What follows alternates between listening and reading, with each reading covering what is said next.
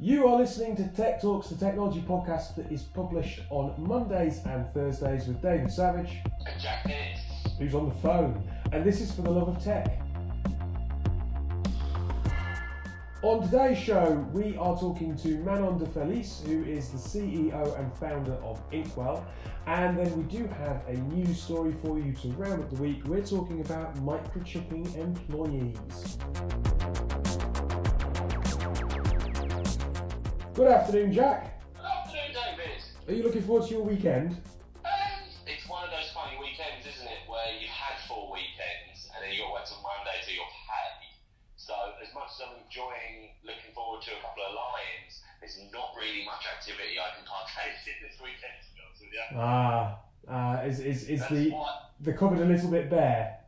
yeah, yeah, it, you can say that. that. That's why I was um, more than happy to indulge in the free Prosecco and canapes uh, at last night's event.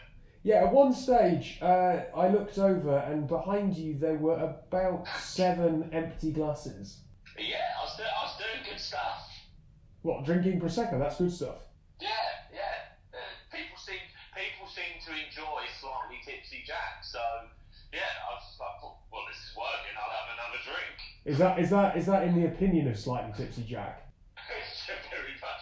We were over at Here East yesterday for Startups Magazine, uh, their issue for launch, uh, which is titled Humans. Uh, I, I was kindly stuck on a panel along with some actual experts uh, to talk all about technology and its effect on, on society and people on an individual level.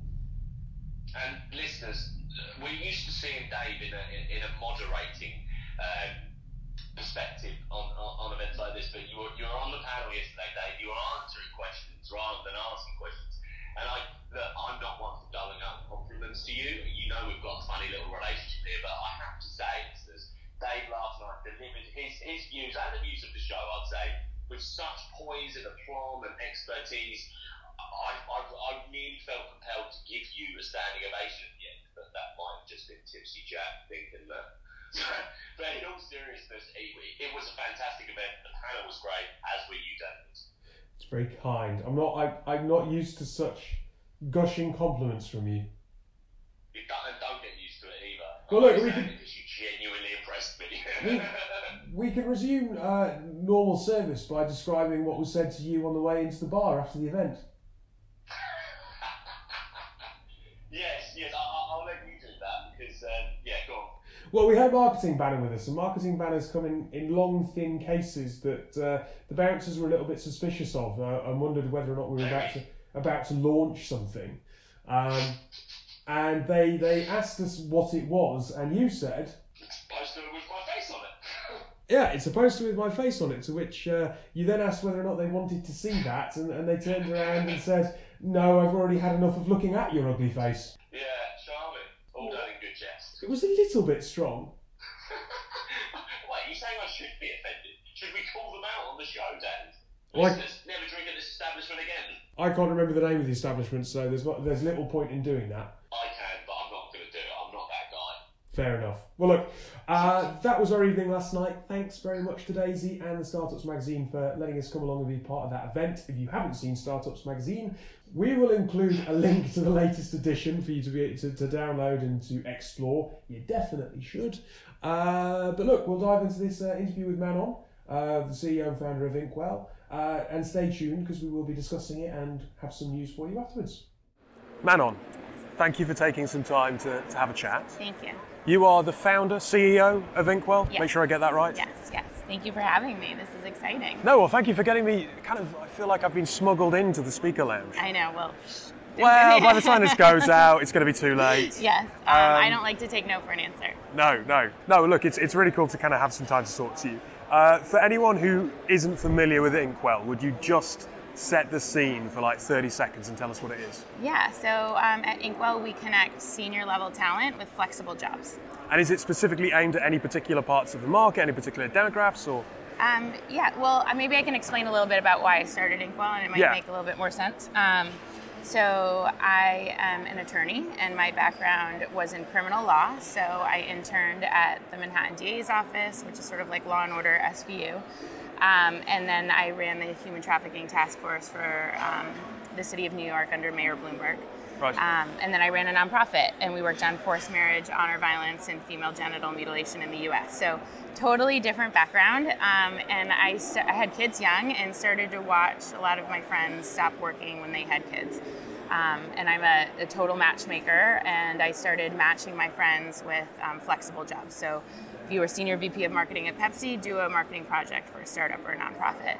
And I really sort of, um, I felt like the gap that when people drop out of that workforce, that's such a detriment to our GDP, and it's such mm. this like untapped workforce of talent that prioritizes flexibility over cash.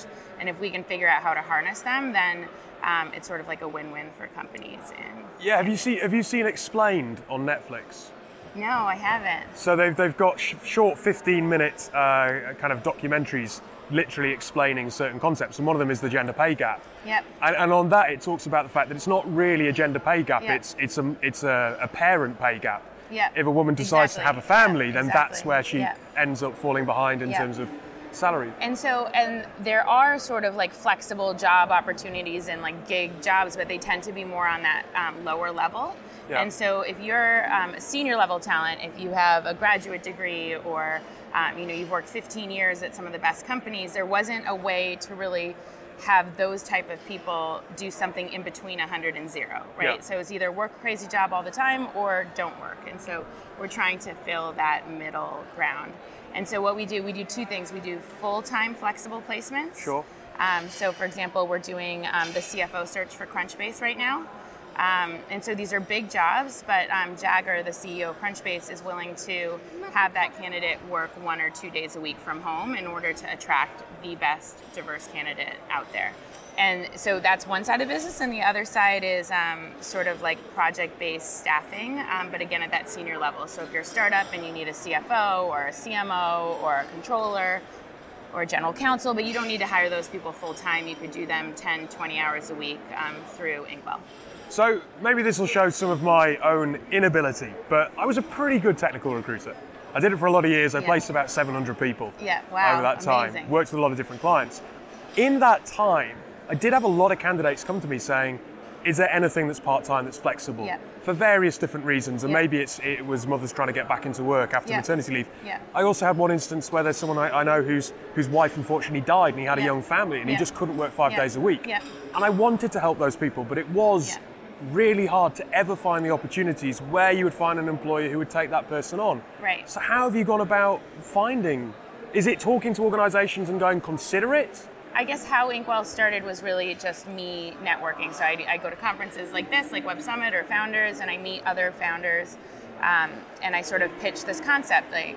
Um, are you, you know, you're looking for someone like think outside the box, right? Um, unemployment's below 4% in the US, right? So if you're trying to attract those best people, um, try to think of something other than cash, right? Like if you look at that pie chart of compensation, um, cash is just like one slice of the pie, right? So if you make flexibility another slice, um, and especially for this demographic of people, that flexibility matters more than the cash, right? And so, uh, as a way to attract this kind of talent, think about offering flexibility. And we really think that's sort of the way to get more diverse talent, right? So, a lot of these companies, they say there's no senior women on boards, there's no senior women in leadership. So, a solution to that is by offering flexible roles. And so, I think once we sort of pitch that to the founder, they're pretty receptive to it and they say, okay, you know, I'll, I'll give you this role, I'll give you that role, let's try it. Um, and so that's kind of how it's been done historically. What we're building now at Inkwell, which is what I'm super excited about, is, you know, we were trying to figure out, well, how do we scale this model? And so, um, a traditional recruiting firm, almost like a traditional real estate company, the way they would scale would be to hire more brokers or more recruiters and Yes. kind of build out that way. Um, so I didn't, I have no background in recruiting, and so for me, managing a recruiting team didn't really make a lot of sense. So I was like, how else can we scale this? And what we've developed over the past few years is this community of super engaged, senior level, diverse talent. I would say we're about 80% women, but as you said, there's men as well. And so we have these 4,000 people in our community, and if they're senior level diverse talent, their networks are senior level diverse talent as well. And so what we've start, what we we're launching is this sort of referral program. And so now when we have an open job, for example, the CFO at Crunchbase, we um, identify through AI who in our community might have a match to that role. We reach out to our community and say, Do you know someone that would be good for this role? Would you mind introducing us? If they introduce us and that person gets hired, they get $10,000. Yeah. And so we're doing that on both sides. So you bring in a job, a flexible job into the community, and that gets matched, you get $10,000. You bring a candidate that gets matched to a flexible job, you get $10,000. And the idea is, is let's empower this community to really build the workplace and the workforce of the future that they want to see. They are your for want of a better description, they are your recruitment consultants. We're turning them into recruiters, yeah. And Yeah, so, yeah. in that first degree sort of referral is super valuable because um, if, let's say, you were part of our community, you were to say, oh, you know, my sister would be amazing for this job, right? Mm. Your sister is 100% going to respond to that introduction, right? And so we have a 100% response rate from the referrals. And, um, and then we get to compensate our community for their networks. And it also uh, hacks the problem that there isn't really a platform that, that houses all the candidates in the world. So LinkedIn, Stack Overflow, GitHub, Yeah. you might be able to find one person on one or the other, but if you don't have an in with that group of people, then it's nigh on impossible to network around. Exactly, and um, so through this, when so to be accepted into the into the Inkwell community, you need to give your LinkedIn a few references, and then you start making matches. And over the course of a year or two, we're going to get a really good picture of what that person's elite network really is. Yeah. And so um, rather than LinkedIn where you have 4,000 or 5,000 matches, at Inkwell we're really going to see, you know, what are David's um, exclusive network. So, just thinking about the, the way to grow that business, that sounds very organic. Are there areas that you see it taking off better than others? Because the US, we often we often think in London, in the UK, Yeah. that we've got this wonderful melting pot where everyone's very close geographically, Yeah. and therefore it makes that's probably one of our strengths. And you think of the US, and you think of the East Coast, and you think of the West Coast, and you've got this big chunk in the middle that we certainly don't really kind of talk about. And then you've got here, you've got this global community of people from all over the world. Yep. Are there areas where this really works better than others that there are good learnings from? Um, I think that because it's flexible, there can be. I really believe that any job can be done flexibly. So we're industry agnostic. I feel like any role can be done flexibly, especially with technology today. Yep. Um, I think that when you think about diversity, it's not just men, women, it's diversity of thought, right? Yep. You want different experiences. And so even the startups that are on the on the coast in the US, they need people from the middle of the country on their teams. And so it's another sort of reason why they should think about flexibility because they can have someone that's living in a different part of the country on their team with those different ideas. Um, what I do see is um, the startups are much more receptive to that um, flexibility model than a traditional firm. And I think that just goes to show that you know startups think a little bit outside the box. They're desperate for senior level talent. Um, they are cash tight, so this is like a really great model Yeah. um, for them to kind of attract those people.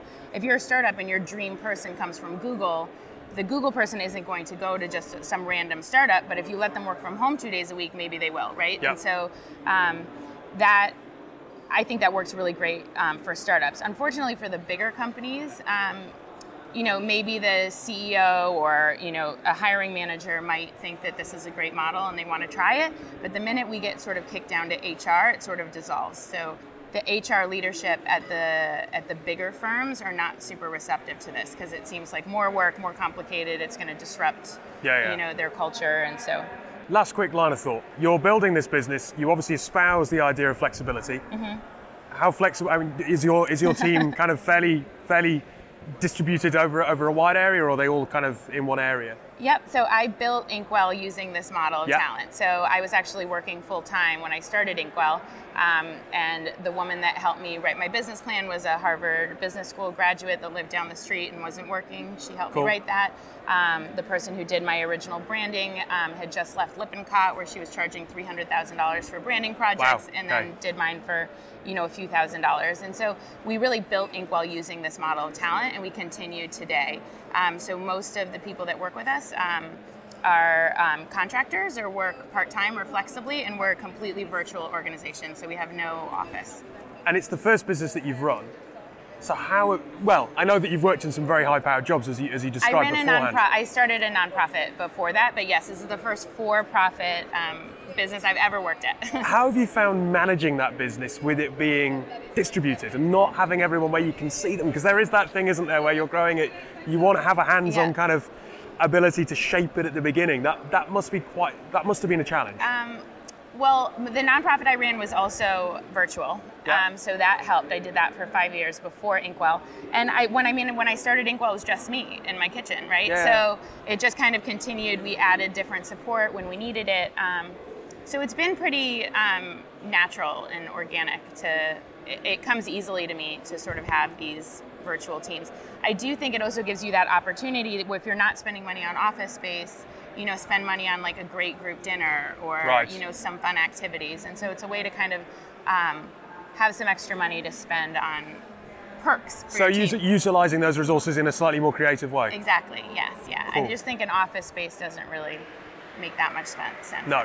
Yeah. When are you on stage? When? Um, today. So I am speaking actually with Jager, um, who is the CEO of Crunchbase and one of our clients. Um, so I'm speaking with him today. Yeah. And um, tomorrow I am emceeing um, the SaaS Monster stage, um, as well as the Content Maker stage. Well, look, you've got a packed schedule whilst you're here, so best of luck. Thank you for spending a bit of time to talk to, to me. Thank and you the so podcast. much. It's so nice to meet a recruiter, and I am so grateful for your insights on this platform. Thank you so Cool. much. Thank you. So I knew that Manon was a was a determined woman um, uh, right away because the, at the beginning of the interview when I talk about her smuggling me into um, the speaker area at Web Summit, basically you have to have a particular pass to get in, and they are militant about that. I've I've spoken to several people who've tried to get people without the right badge in there, and it's just a no go. But um, yeah, she just made me walk after her. And like anyone that, that anyone that looked in our direction, she kind of said under her breath, "Keep walking to me," like on the far side of me, and just glared at them. Wow, what what power? I guess I guess that's what happens when you're an American attorney who works in Michael in, in Mayor Bloomberg's office, rather.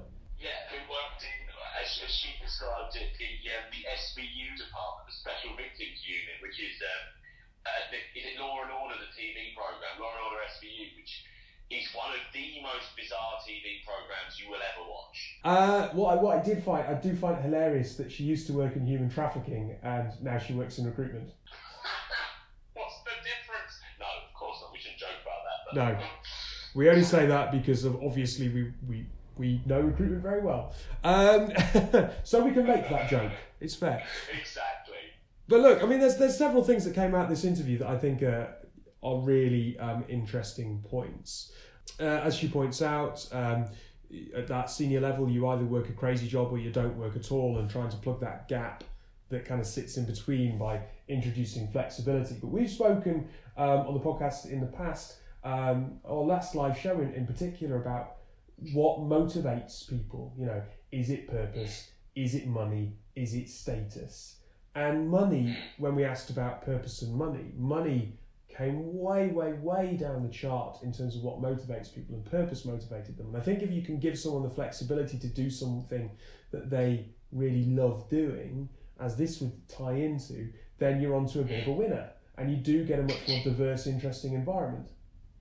Yeah, yeah. I mean, the the connectivity uh, within within the network and the community that I'm sure we'll talk about is something that honestly, when I was listening to the interview, sort of had my mouth open in awe. I was like, this is seemingly so, again, how many times we say this? It's seemingly such a simple idea, but what a way, what a revolutionary way of um, coming up against something rather archetypal. I mean, that's getting into a bit more of the uh, the recruitment side of it, but to to the, the idea behind um, uh, Inkwell is is one that is is very respected.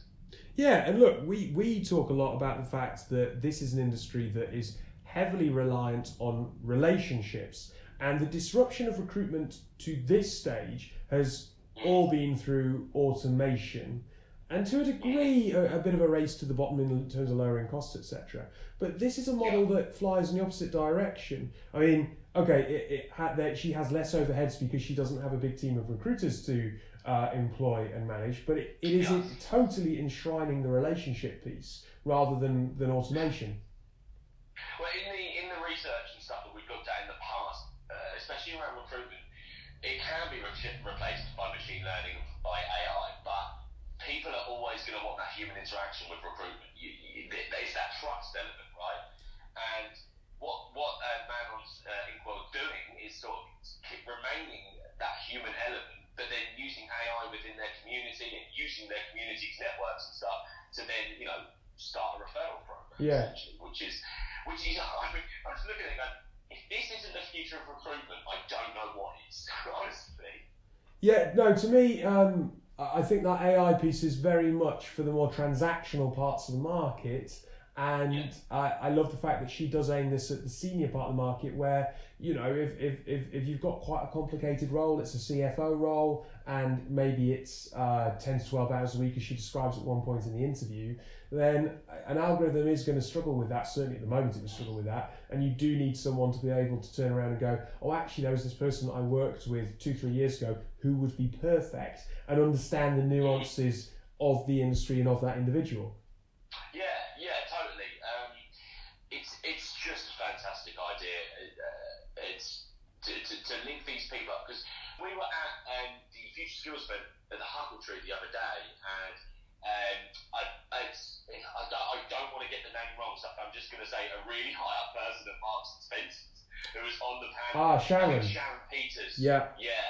Um, she said that she has seen a lot of senior people that are too afraid to ask for help, to ask for training, to ask for mentoring, to ask for all of this stuff. And there is a vulnerability within senior people. So I'm not saying senior senior people, I'm talking, you know, your, your, your more experienced members of staff. There is still that vulnerability there that, you know, that they can still be afraid to change, to, to move jobs and stuff like that. And especially as a younger person like myself and yourself, Dave, I never really considered that a senior person could feel vulnerable in regards to a new opportunity or uh, changing changing career path sort of thing. So the fact that Inkwell are doing that and almost using uh, their network with, with confidence to go into a flexible work environment, which they haven't experienced yet, is, I think I just get so excited about it. I love I love that.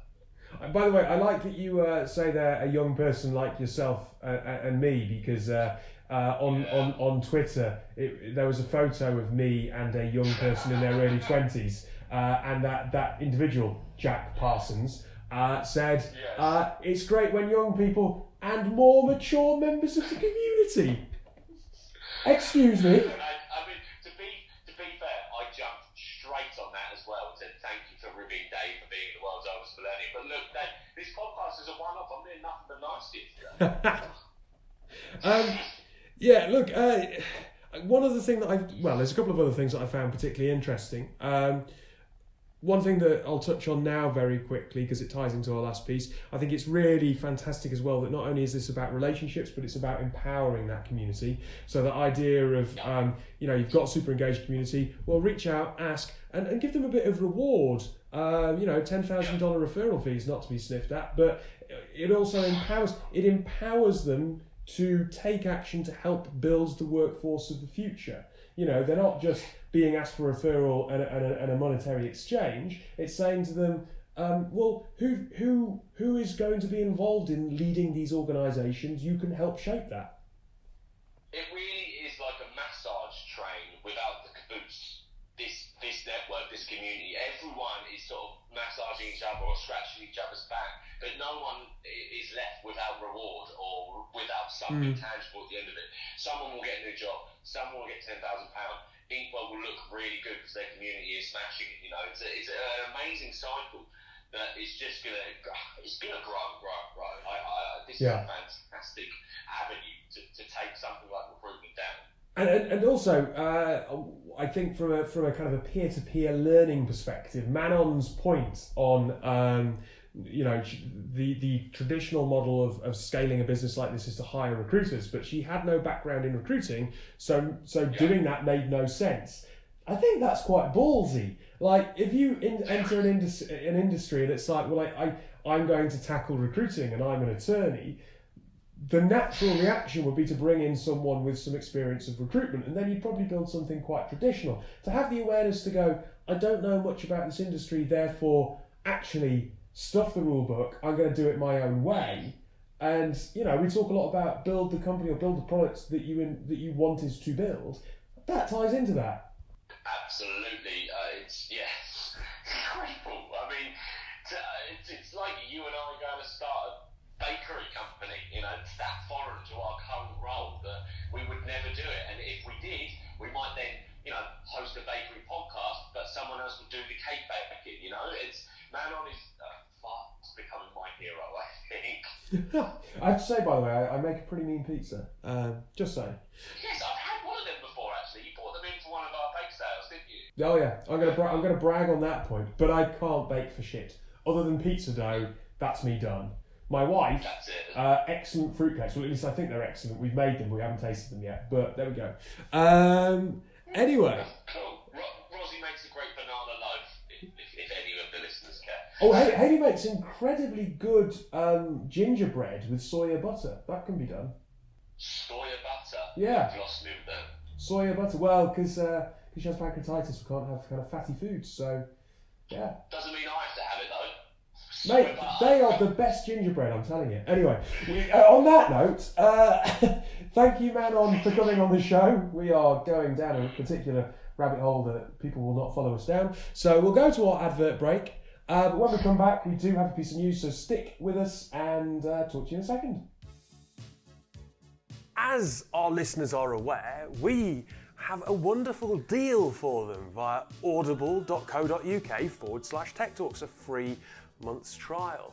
And Christmas is coming up, isn't it, Jack? It very much is. It's it's so close now. People have got their Christmas trees up. Shops have got their decorations out. It's we're in the final rungs of the lead up to Christmas now. Michael Bublé is around every corner. Exactly. Now, if you go onto Audible, mm. what would you buy for your Christmas stocking filler? Do you know what? It's a little bit different. It's a little bit out there, but fans of the BBC program People Just Do Nothing will know that the character Chabuddy G has put out a comedy book, um, How to Be a Man, and it all pokes fun at his character and so on and so forth. And if you get the audio version, it's him narrating it as well. I'm sure it's delightful. It's not very festive. Not very festive, but I guarantee you it's hilarious. Good. Well, for balance, you could also, of course, go on and download The Snowman and the Snow Dog. Yeah. Or Charles Dickens' A Christmas Carol. Absolutely. Yeah. So, audible.co.uk forward slash tech talks. Why don't you find yourself a little treat for the festive season? Have a book on us. Welcome back to Tech Talks. It is time for Monday's news.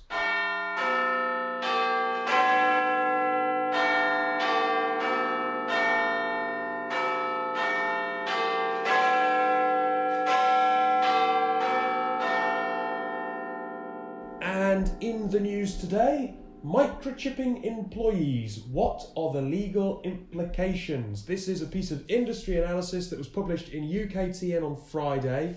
Um, the writer is a lady called Claire Gilroy Scott. Uh, she is a partner in, in the employment team at Goodman Derrick LLP. Shout out to, to Claire. Microchipping employees, Jack. Thoughts? Yeah, ridiculous. Uh,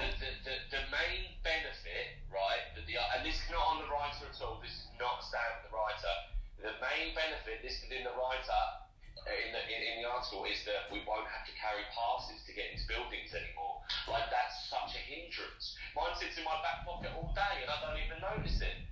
And, you know, I don't, tr- I don't trust the person I sit next to with my data, let alone my employee or employer. Hey, what's wrong with Josie? What's wrong with our stand-in host when you're on holiday? Josie will probably use my data to then send it off and harvest my organs somewhere.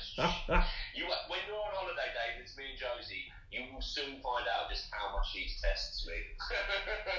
Fair enough. Well, look, uh, um, I've, yeah, I, look, this is just bizarre. Okay, so it's talking um, about a company that's uh, from from Sweden. They're a manufacturer of implants called Biohax. They're reported, reportedly discussing microchipping a number of UK businesses' employees. They've already chipped. Right, this is amazing. They've already chipped four thousand workers in Sweden, and the UK business BioTeq has reportedly chipped one hundred and fifty of its workers including its directors. I kind of immediately think, they're probably chipping low low level employees for some reason, and, that might be horribly biased on my part, but you just assume that they probably are. Uh, which is wrong because it Yeah. kind of suggests that they're like property, but no, it's their directors as well. Um, and where you know it, it points out that wearable technology is now common in the workplace, and you know this is the next step. Biohax microchip. It costs around 150 quid. It's the size of a grain, uh, a grain of rice rather, and is implanted between the thumb and index finger. I just don't want my employer in any way, shape, or form penetrating my skin. I don't want it. I don't. I, that- that's ridiculous. It's, how invasive is that? And you know more than anyone, Dave, how much of a fan of biotech I am and wearable tech I am. I've got done products of the week that are ridiculously stupid, but it's a bit wearable tech that you know serves a function. Look- talks about wearable tech that fills the air around you, things like that. This is this is internal wearable tech for the good of what? To get into your building five seconds faster. No, look, th- there is there, there is a piece in the article that points out that this might be beneficial for people with disabilities. Okay, and and we are tech for good, um, and maybe that's something that you know anyone involved in this industry who can who can shine a light on the on the positive angle and why that is why that's a significant enough factor that this should be considered. I'd be open to hearing, right? I, I would be open to it, Yeah. but my initial stance was this is you know what is wrong with wearables there's nothing wrong with being able to take them off and and collect you know the kind of data that you'd be wanting to, to collect uh, or Yeah. access to buildings through a smart band or something like that and i, I stuck out on twitter uh, earlier today and this is friday now saying you know if your employer wanted to microchip you what would you say do and one of the immediate replies uh, we had a we had a couple just saying absolutely not just kind of Yeah. uh, one one reply uh, by um, uh, Christopher, uh, which is at FinTech, um, was just a head exploding, um, a, a cross and thumbs down. But uh, Michelle Thomas um, replied to say, "What if I change employer? Would they have to cut it out?" Which occurred to me too. Right, if you leave your job and you've got an implant between your thumb and index finger, they've got to remove it. Which that's not going to be pleasant. No, it's, it just starts to sound like the Matrix or something, where you put a lizard in your belly button. It's just too much. It's too much. You don't. You don't need it. You've. What? What's wrong with the parts? Yeah, I, I know, I know, like you're saying, I know you're saying that it can enable better movement or whatever for some disabled people, but there's other methods to do that that's not, you know, quite literally getting under the skin of your employer. Yeah, absolutely. Uh, we had another reply that said class action lawsuits uh, for infringement of my human rights. Uh, uh, another person who I know, uh, Richard Doughty, got in touch to say, I don't see how it could survive a legal challenge. And interestingly, he then copied in um, a guy called Kevin Poulter, who runs the Hearing podcast. Um, and he said, I struggle to see um, where there could be justification right now. Even convicted criminals only have an external tag. Yeah, yeah, it's very true. It's very true. Um, I, I, I, I'm, we're, look, we're, Dave, me and you are two of the biggest ambassadors for, for using tech and, you know, for utilising it to make your lives easier and better and so on. But I'm racking my brains here, man. And, I, and I'm all for getting an aquarium with jellyfish in for the sake of tech. And, and I'm not, not up for it. What I love is, is, is in the article, it's, it's got a little kind of um, bullet by bullet guide to, you know, how can employees introduce and operate a microchipping scheme lawfully, question mark. Top, top, top bullet point, consult with employees about m- introducing microchips. Well, I'd hope so.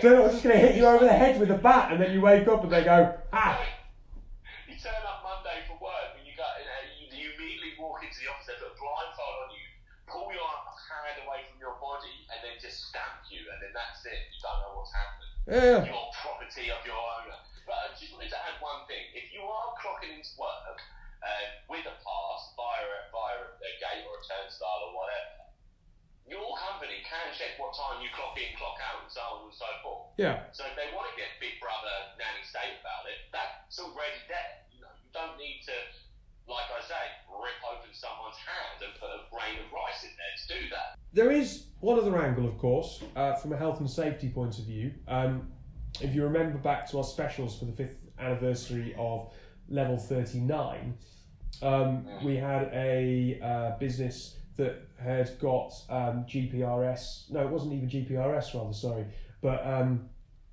a location tagging uh, piece of software into your smart card.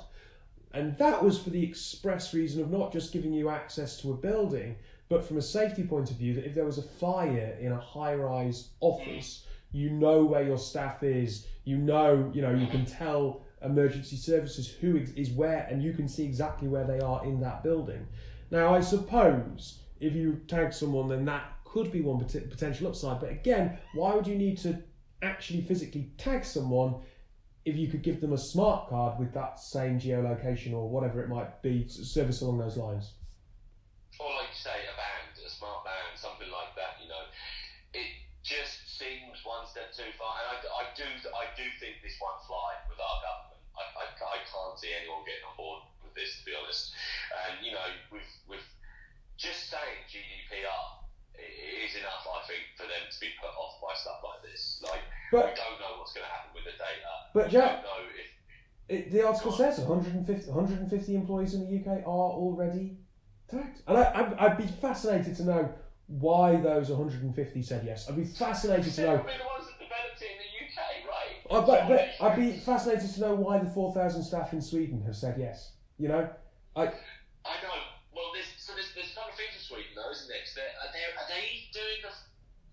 a four-day working week now, or the six-hour working day? There's definitely some things like that that are going on. Well, these seem so to be at opposite ends of the scale. You know, you can work four days, but we're going to chip you like a pet. Well, exactly, exactly. You know, you, you get a better work-life balance, but when you're at work, you can't. They can't go to any form of social media. I believe that might change and also your chips up to the eyes. You ain't moving anywhere without getting zapped. So don't chip your employees. It's don't chip your. That's that's the takeaway from today's podcast. Don't chip your employees. I mean, look, we, we are we are open-minded individuals. If anyone uh, from the two companies, the two manufacturers, listens to this show, if Biohax or um, it was Biohax in Sweden or BioTeq in the UK want to come and talk to us about actually why this is good. I mean, in the past we've been sceptical about stuff and then go, oh, okay, fair enough. You know, WageStream, for example. Yeah. We like WageStream now that we understand it. Yeah. I'm not convinced that this will be such an easy sell, but I'd love to find out more and why. And of course, we'll include the notes to the article in the show, show notes, that is. Mm-hmm. Um, yeah, I mean, come come on the show and persuade us otherwise, guys, please, because maybe we've not been fed enough information about it. You know, maybe we have only been not, you know, scaremongered by by the articles and stuff like this around it. You know, we, we are always open to hearing alternative viewpoints. Yeah. Anyway, with that, um, I will let you go and enjoy your weekend, Jack. Um, enjoy the lie-ins and dossing about, not doing much else. Exactly. We've got Arsenal, Arsenal, White Bournemouth Sunday lunchtime. That's about as stressful as my weekend's going to get this weekend, I think yeah, so all that remains for us to say is look, we hope that our listeners have a lovely week. We know that we're talking about the weekend. Obviously, as we said, we're recording on Friday. We're going to go slope off, but uh, we'll talk to you again on Thursday. Cheers.